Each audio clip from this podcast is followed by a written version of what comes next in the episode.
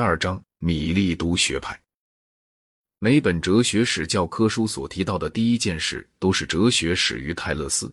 泰勒斯说万物是由水做成的，这会使初学者感到泄气，因为初学者总是对哲学怀抱一种似乎对这门课程所应有的那种尊敬。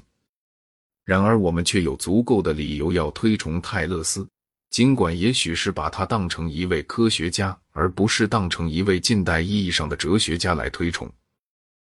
泰勒斯是小亚细亚的米利都人。米利都是一个繁荣的商业都市，其中有大量的奴隶人口。而在自由民中，富人和穷人之间又有着尖锐的阶级斗争。在米利都，人民最初获得了胜利，杀死了贵族们的妻子儿女。后来，贵族又占了上风，把对方活活烧死，拿活人做火把，将城内的广场照得通亮。在泰勒斯的时代。小亚细亚绝大多数的希腊城市里都流行着类似的情况。米利都正像伊奥尼亚其他的商业城市一样，在公元前七世纪和六世纪，在经济上与政治上有过重要的发展。最初政权属于占有土地的贵族，但是逐渐的被商人、财阀、政治所代替，后来又被建筑所代替。建主照例是由民主党派的支持而获得权力的。吕底亚王国位于希腊海岸城市的东部，但是直到尼尼微的陷落（公元前六百一十二年）为止，一直与这些城市维持着友好的关系。这使得吕底亚可以自由自在的专心对付西方，但是米利都通常总能够与之保持友好关系，尤其是和最后一个吕底亚王克利索斯。克利索斯是公元前五百四十六年被居鲁士所征服的。米利都也和埃及有着重要的关系。埃及王室依靠着希腊的雇佣兵，并且开放了一些城市对希腊贸易。希腊在埃及最早的殖民地，是米利都卫队所占据的一个要塞。但是，公元前六百一十至五百六十年这段时期，希腊在埃及最重要的殖民地是达芙妮。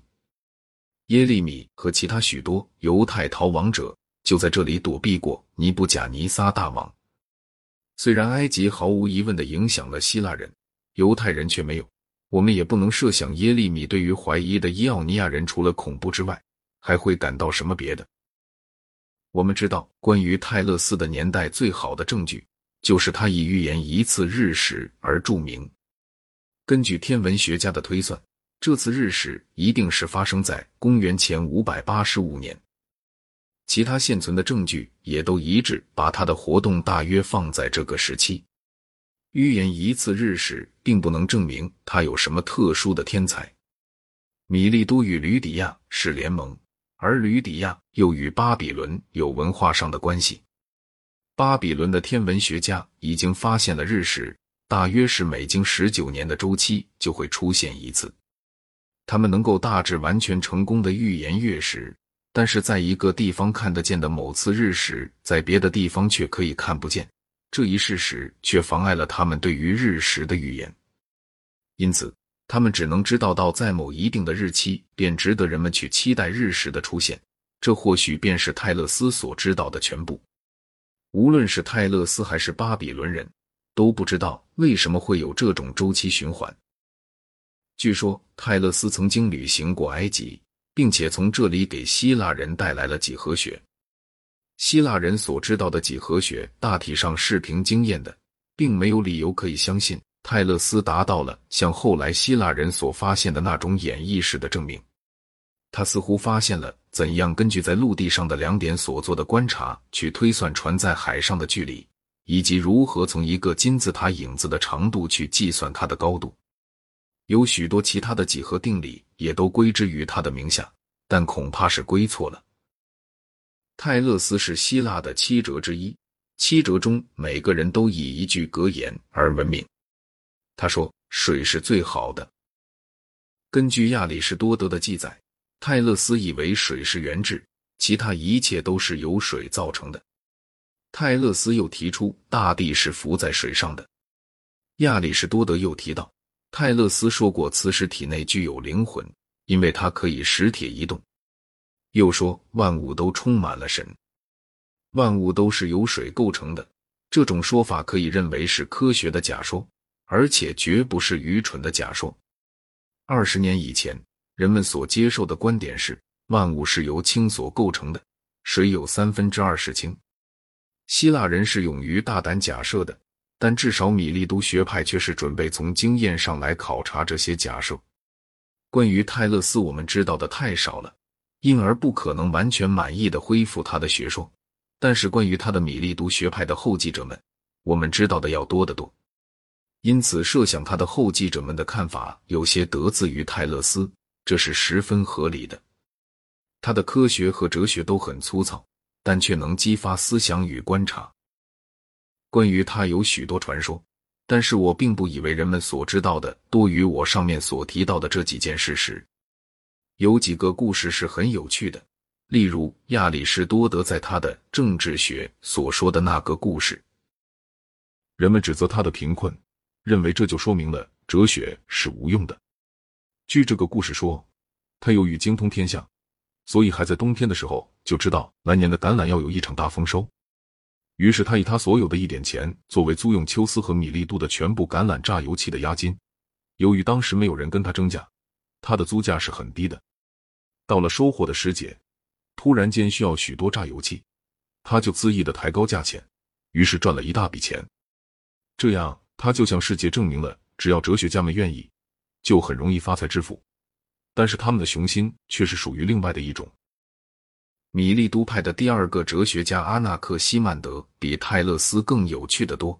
他的年代不能确定，但是据说在公元前五四六年他已经六十四岁了，并且我们有理由设想这种说法是近于真相的。他认为万物都出于一种简单的原质，但是那并不是泰勒斯所提出的水。或者是我们所知道的任何其他的实质，它是无限的、永恒的，而且无尽的，而且它包围着一切世界，因为他认为我们的世界只是许多世界中的一个。原质可以转化为我们所熟悉的各式各样的实质，它们又都可以互相转化。关于这一点，他做出了一种重要的、极可注意的论述：万物所由之而生的东西。万物消灭后复归于他，这是命运规定了的。因为万物按照时间的秩序，为他们彼此间的不正义而互相偿补。正义的观念，无论是宇宙的还是人间的，在希腊的宗教和哲学里所占的地位，对于一个近代人来说，并不是一下子很容易理解的。的确，我们的“正义”这个字很难表现出它的意义来。但是也很难找出别的更好的字来。阿纳克西曼德所表现的思想似乎是这样的：世界上的火、土和水应该有一定的比例，但是每种元素被理解为是一种神，都永远在试图扩大自己的领土。然而有一种必然性或者自然律，永远的在校正着这种平衡。例如，只要有了火，就会有灰烬，灰烬就是土。这种正义的观念及不能逾越永恒固定的界限的观念，是一种最深刻的希腊信仰。神奇正像人一样，也要服从正义。但是，这种至高无上的力量，其本身是非人格的，而不是至高无上的神。阿纳克西曼德有一种论据证明，原质不是水或任何别的已知元素，因为如果其中的一种是时机。那么它就会征服其他的元素。亚里士多德又记载，他曾经说过，这些已知的元素是彼此对立的，气是冷的，水是潮的，而火是热的。因此，如果它们任何一种是无限的，那么这时候其余的便不能存在了。因此，原质在这场宇宙斗争中必须是中立的，有一种永恒的运动。在这一运动的过程中，就出现了一切世界的起源。一切世界并不像在犹太教和基督教的神学里所说的那样是被创造出来的，而是演化出来的。在动物界也有演化。当湿元素被太阳蒸发的时候，其中便出现了活的生物。人像任何其他动物一样，也是从鱼衍生出来的。人一定是从另一种不同的生物演变出来的，因为由于人的婴儿期很长，他若原来就像现在这样，便一定不能够生存下来。阿纳克西曼德充满了科学的好奇心，据说他是第一个绘制地图的人。他认为大地的形状像一个圆柱，有各种不同的记载。他曾说过，太阳像大地一样大，或大于大地二十七倍，或大于大地二十八倍。凡是在他有创建的地方，他总是科学的和理性主义的。米利都学派三杰中的最后一个阿纳克西美尼，并不像阿纳克西曼德那样有趣。但是他做出了一些重要的进步。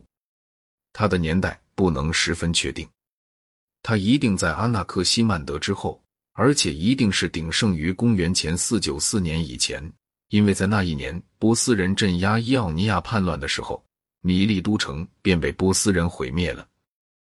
他说：“机制是气，灵魂是气，火是稀薄化了的气。当凝聚的时候，气就先变为水。”在凝聚的时候就变为土，最后就变为石头。这种理论所具有的优点是，可以使不同的实质之间的一切区别都转化为量的区别，完全取决于凝聚的程度如何。他认为大地的形状像一个圆桌，而且气包围着万物，正如我们的灵魂是气，并且把我们结合在一起。平息和空气也包围着整个世界。仿佛世界也是在呼吸着似的。阿纳克西美尼在古代要比阿纳克西曼德更受人称赞，虽然任何近代人都会做出相反的评价来。他对于毕达哥拉斯以及对于后来许多的思想都有着重要的影响。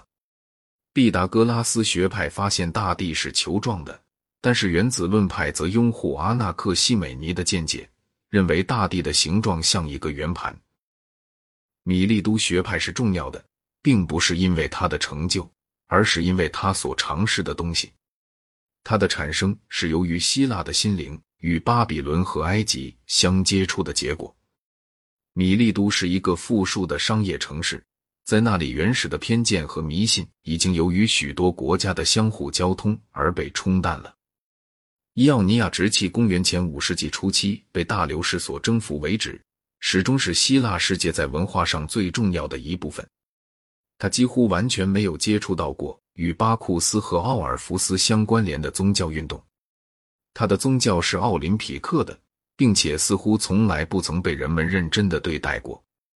泰勒斯、阿纳克西曼德和阿纳克西美尼的思考可以认为是科学的假说，而且很少表现出来夹杂有任何不恰当的神人同体的愿望。和道德的观念，他们所提出的问题是很好的问题，而且他们的努力也鼓舞了后来的研究者。希腊哲学的下一阶段是和意大利南部的希腊城市相联系着的，它有着更多的宗教性，特别是有着更多的奥尔夫斯教义，在某些方面是更有趣的。他的成就是可赞美的，但是他的精神却比不上米利都学派那样科学了。